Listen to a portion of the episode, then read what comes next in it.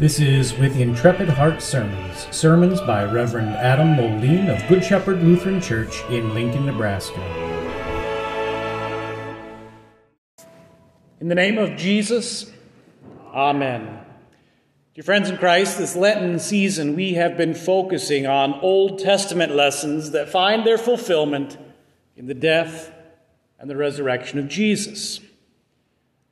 Now, we could obviously continue to find fulfillment of every single Old Testament lesson that there is in Jesus. After all, Christ himself says about the Old Testament scriptures, "These are they that testify about me." In the Gospel of St. Matthew, as Jesus hangs on the cross over and over again, Matthew says, to fulfill the scriptures, this happened. To fulfill the scriptures, that happened. Everything is fulfilled in Jesus. But Lent is only 6 weeks long.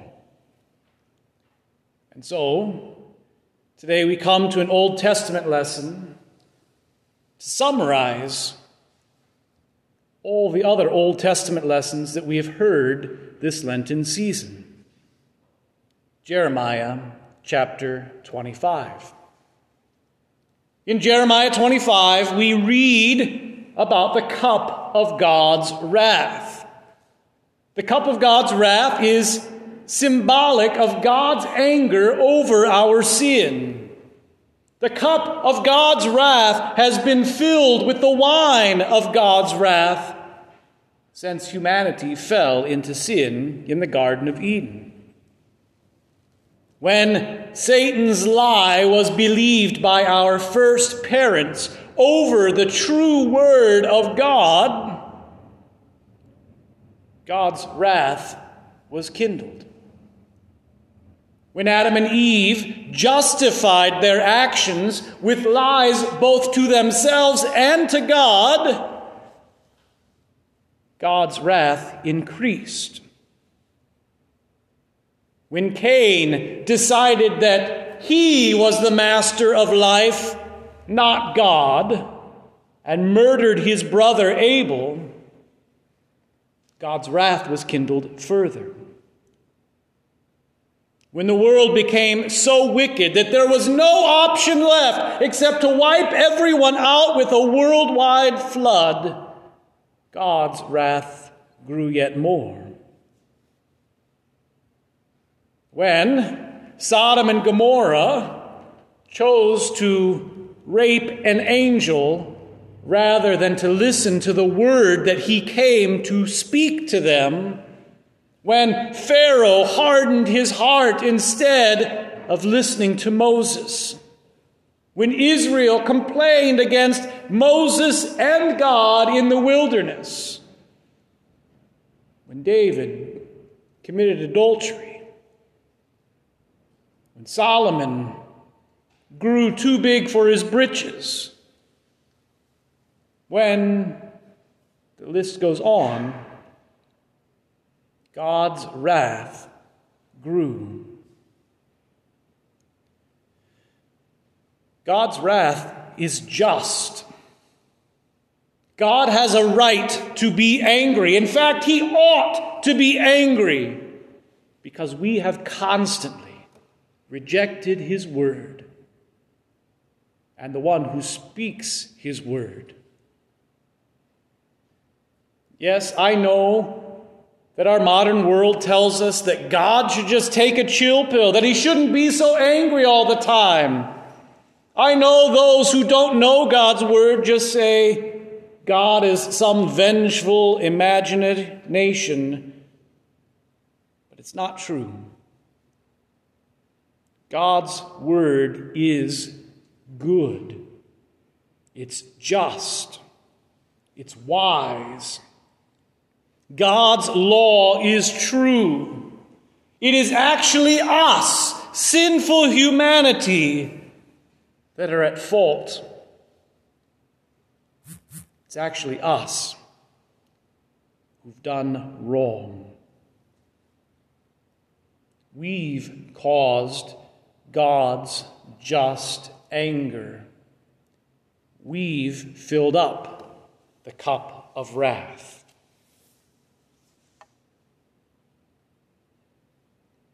This applies not just to Old Testament people, dear Christians. It applies to us as well. Because we all have given in to the exact same sin that those Old Testament people of old did. We've rejected God's word. We've decided our word is better than his word. We've edited and changed what God's word says to match our own opinions and tastes. Satan is still hard at work, lying into our ears, and we believe him. In fact, we're eager to believe a false word. We kindle God's wrath. Cain believed that he was the master of life and death. He murdered his brother. He took life, something that is God's, to give and to take. We believe the same thing. We believe that by our actions we can extend or shorten life at our own whim, as if God is not in control. We believe that we have the right to choose who lives and who dies, even within the womb, even before any deed has been done. And we hide our choices by calling them health care, even as we vacuum babies out of wombs. We believe that we should have the right to die by medical assistance. And we even have the pride to call that act of divine mimicry a dignified death. We're fine if we gruesomely modify a body and the life within that body in ways that we don't understand, through surgeries and through medicines that affect lives. We think that we are the Lord of life on this earth. So we have no place for God. Pharaoh believed that he could build a utopia on earth, and perhaps for himself he did. After all, his entire world revolved around himself. What he did, what he thought, what he wanted to build, what he wanted to do. So often we too live lives that revolve around ourselves. But just like Pharaoh, as we become more and more inwardly focused, we find out we don't like the world that we've created for ourselves. And so we escape into other things, binge-watching TV, worship of sports and their teams, Twitter, Facebook, and more. We even have today a so-called metaverse, a place where people don't have to live here in the real physical world, but they can go and live out their lives in a digital, imaginary world. It's only existed for a few weeks, but already it's become a place of wickedness and evil, of sexual deviancy, harassment. And yet people are still flocking in. After all, there, they can become their own master, their own king of their own world. It's Speaking of deviancy, the Sodomites changed God's definition of marriage and the physical union that takes place within marriage. In Genesis, the people of Sodom and Gomorrah, rather than hear God's word, wanted a few moments of pleasure with the angel God sent to preach to them. They wanted something abnormal, something beyond what God had created. They even refused Lot's daughters, instead wanting that heavenly beyond this world being. And we do the same, deciding that it's okay for someone to throw away the biological reality that God has given to them and to decide for themselves who they are, to pick their own gender from an ever-growing list, even if it flies against God's ingrained truth. We have people in our world who cannot even define what the word woman means anymore. We think it's okay in our society to let men compete in women's sports. And those brief moments of pleasure that God designed to take place in marriage now rule every aspect of our life and our world. Now are no longer limited to husband and wife, but instead are exercised with anyone you meet on the street or see on your phone screen. Even in the news this week, Disney said that they were actively seeking to teach our children to be ruled by the whims of their flesh rather than God. And just like Israel in the wilderness, we complain against God. For what? Because God, the Creator, didn't consult us, the creation, about the laws and rules that He wrote. He didn't ask our opinion before He spoke His word. He didn't seek our input or let us vote about what should be right and what should be wrong. God spoke boldly, and we ignored Him. And we choose to justify ourselves, don't we? To blame our sin on circumstances. To blame our sin on our family.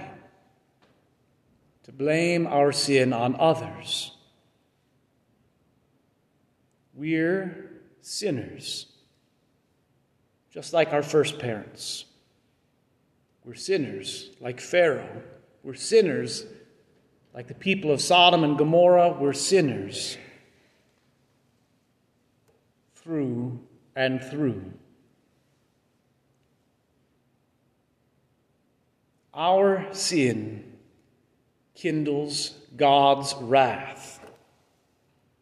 God is right to be wrathful at our sin. In fact, the cup of God's wrath bubbles over, overflowing because of our sin. If we were to drink the entire ocean's worth of water, we would hardly have scratched the surface to drink the wine of God's wrath over what we have done wrong. And it's this cup of wrath that Jeremiah sees in our Old Testament lesson. Our sin, the sin of the world. God commands Jeremiah that the entire world should drink from this cup, from the people of Israel and Judah, to the people of Egypt, to the people of Buz, the people of all the lands of the world, of Edom, of Moab. All are to drink from the cup that is the poison of God's wrath. God tells Jeremiah that a sip won't do. A small individual cup is not enough. God demands that the world drink of the cup of his wrath until they are drunk upon it, staggering about, crazed, unproductively trying to vomit out the poison that we have brought upon ourselves. God commands Jeremiah that the world should drink the cup of God's wrath, and he makes clear that that wrath should kill us. That's what would be just. That's what should be right. And so, dear Christians, for the last time this Lenten season, before we begin Holy Week, I beg of you to repent. To repent of your sin, and to fix your eyes on Jesus. Jesus is God. And Jesus took on our human flesh, becoming God incarnate. Why? For what purpose? What does he hope to accomplish for you and for me? He takes on our flesh to drink the cup of God's wrath for us, to drain it down to the very dregs, to chug it so that we don't have to. Jesus says this with his own words. We'll hear it in just a few days in the Garden of Gethsemane. Lord, if it be possible that this cup be taken from me, the cup of your wrath, let it be. But all the same, not my will, your will be done. Yes, it is God's will that Jesus drink the cup of wrath for your sin. It's God's will that Jesus drain it for you. It's God's will that not one drop be left for you. How? How will Jesus drink God's wrath? We'll soon hear that also. He'll be arrested. Not because of anything that Jesus had done wrong, but because of your sin. Jesus will be tried and found guilty for all the things that we sinners have done wrong. Jesus will be flogged within a very inch of his life, his flesh ripped open, his muscles torn, his body desecrated almost beyond recognition. He'll drink God's wrath by having his beard pulled out and thorns beaten into his head with a stick. He'll drink God's wrath by being publicly stripped naked and hung on a cross with nails right outside the gate to the city, where he will hang for 6 hours while people walk by, not only seeing him, but often mocking him. He'll drink God's wrath by being numbered with sinners, by going to the cross.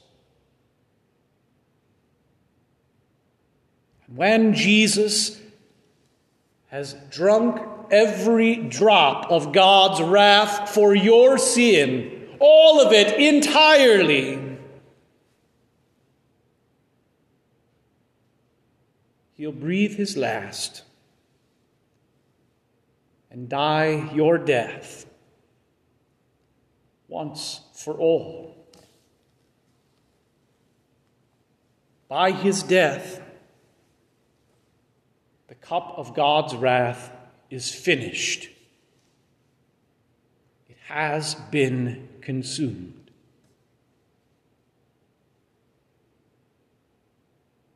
And if Jesus drinks God's cup of wrath, what is it that we drink, dear Christians?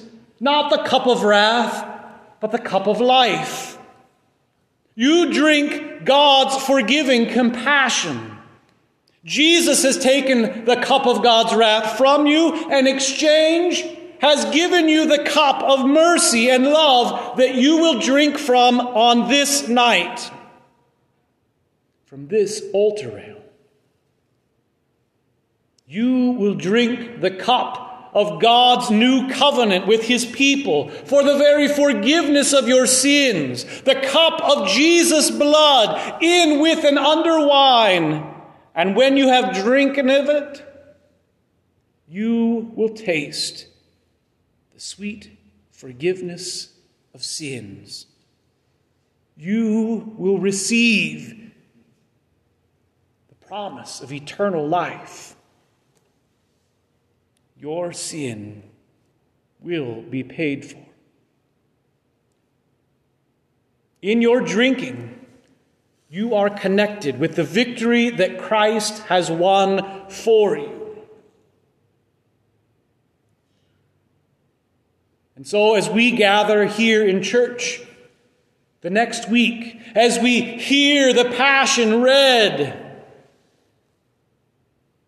it won't sound like Jesus has won, will it? He'll be beaten, bloodied, and killed. Jesus has won. And in the very same way, as you kneel here at the altar, what you drink won't look like blood. It won't feel like you've been given forgiveness. It will just look like cheap wine. But Christ's blood is there all the same. And forgiveness is with it. And you won't only drink Christ's blood, you will eat his body. In him is life, and life to the full. And by drinking his blood, you get that life. The life is in the blood, God says, and the blood is in the wine. And when you drink it, the life is in you. God's mercy is in you. God's peace is in you. And that means that when you leave as a Christian,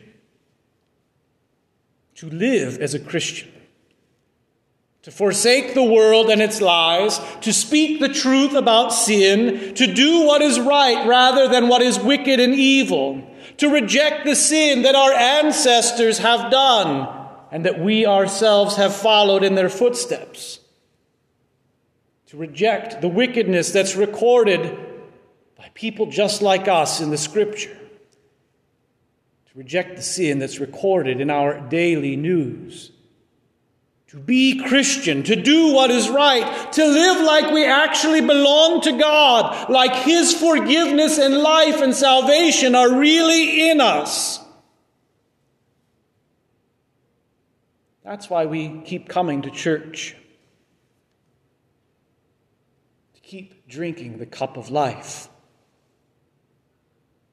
To receive God's gifts in bread and wine that are body and blood.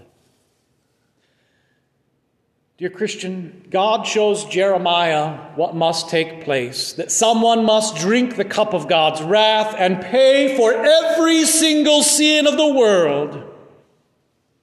And Jesus does just that. He's drunk God's wrath for you and given you something much better. In the name of Jesus, amen.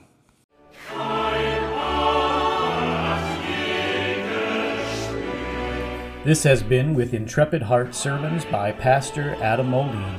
The words, "With Intrepid Hearts," come from the conclusion to the Book of Concord, where it is written, "By God's grace, with intrepid hearts, we are willing to appear before the judgment seat of Christ with this confession, and give an account of it. We will not speak or write anything contrary to this confession, either publicly or privately.